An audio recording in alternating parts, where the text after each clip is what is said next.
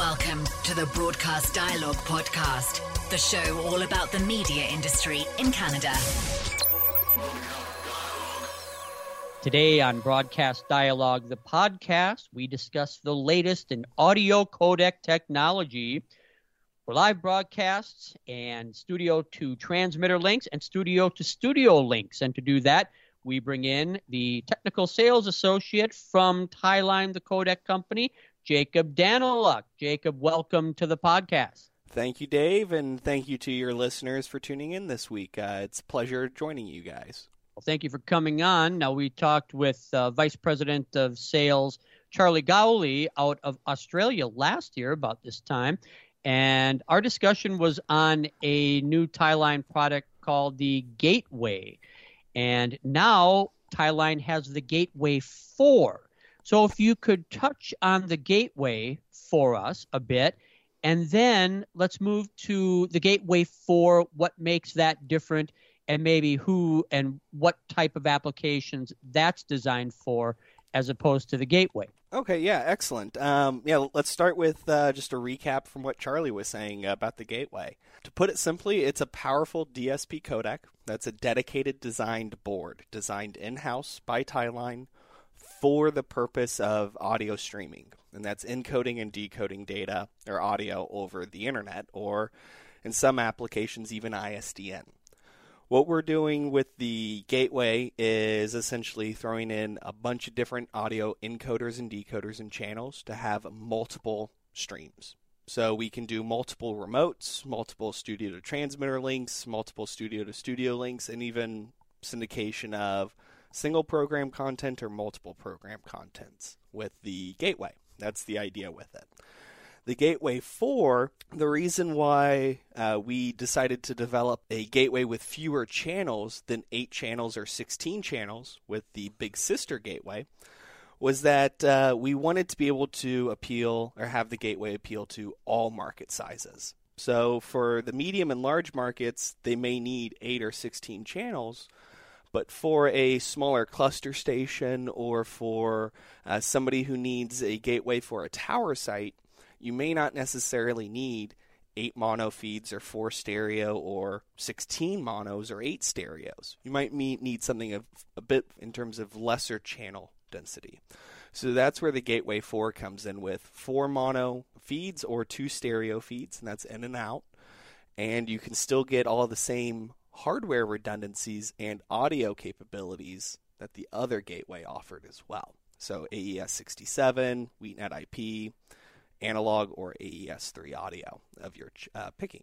Okay, so it basically does the same thing, just less amount of channels, correct? In essence, yeah. The, the, that's what it uh, is. The gist of it with the Gateway Four is it's the same as the Gateway Eight or the Gateway 16, just lesser channels. Now there is one big key difference between the two types of gateways: the Gateway Four and the Gateway Eight, or the Gateway 16 is how we refer to them. With the Gateway 4, that is a hardware locked codec, meaning you get four mono inputs or two stereo inputs and outputs, of course. So, say I'm a cluster somewhere, I've got four or five stations, and that's pretty much it. I'm not in multiple markets. Tell me all the different applications that uh, the Gateway 4 can provide for me and what I can do. Yeah. So the Gateway 4 is a fantastic codec for contribution so if you need to receive multiple remote uh, events, and you're not doing maybe a lot of remotes, but you're doing some, the Gateway 4 might be a perfect fit for your station. Or if you need a few STL links, well, the Gateway 4 at the studio can handle the syndication of the program content going out to your tower. And then the tower gateway can receive it and still have that full redundancy that the gateway offers. And probably one of the my favorite application approaches with it, and I've seen this quite a bit actually out in the field lately, is the use of just taking the Gateway 4 and installing it in an OB van. So then that way you have a permanent remote codec pre installed in your uh, station studio van.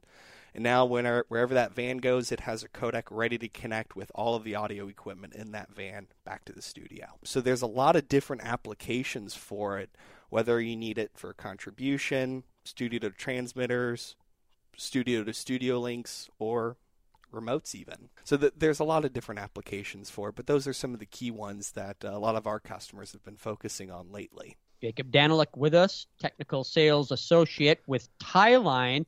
Let's talk about how it interfaces with earlier uh, Tieline products. Excellent question, and I get asked this all the time because technology is changing, and stations want to know: is my is the older equipment I invested in 10, 15 years ago, or even five years ago, is it still relevant? And it is with Tieline. That's one of the things that I've learned to love about Tieline out of my 10 plus years here is that uh, our engineering team and our management here they care about our customers to the point where you invest in a Tieline 20 years ago, a Tieline Commander G3, that is still going to work with the Tieline Gateway.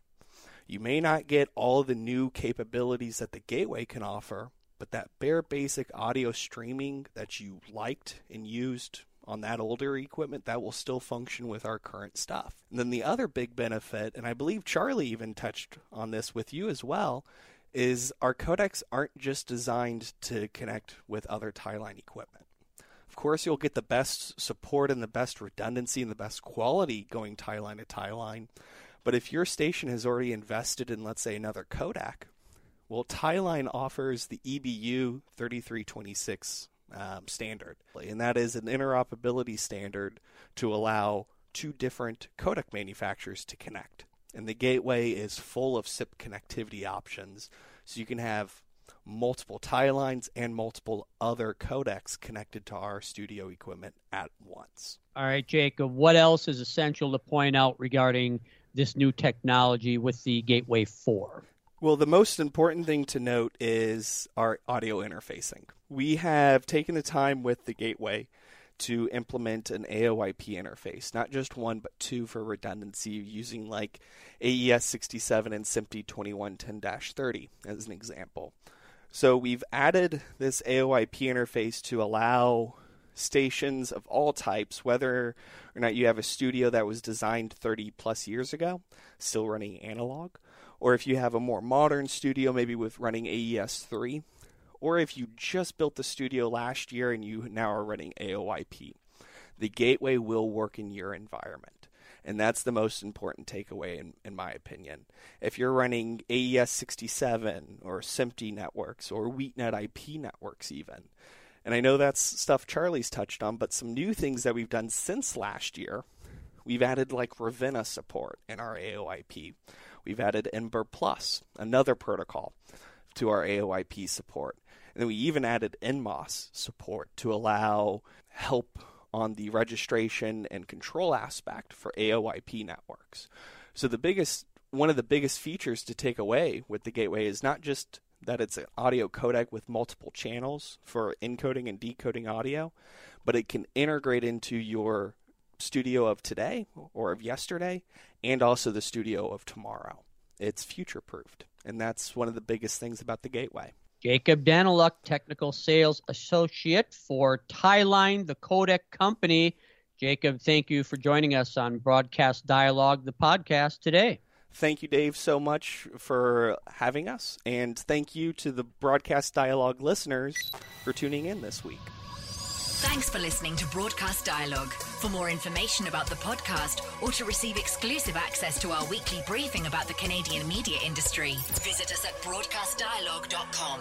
Don't forget to like us on Facebook, connect with us on LinkedIn, and follow us on Twitter and SoundCloud.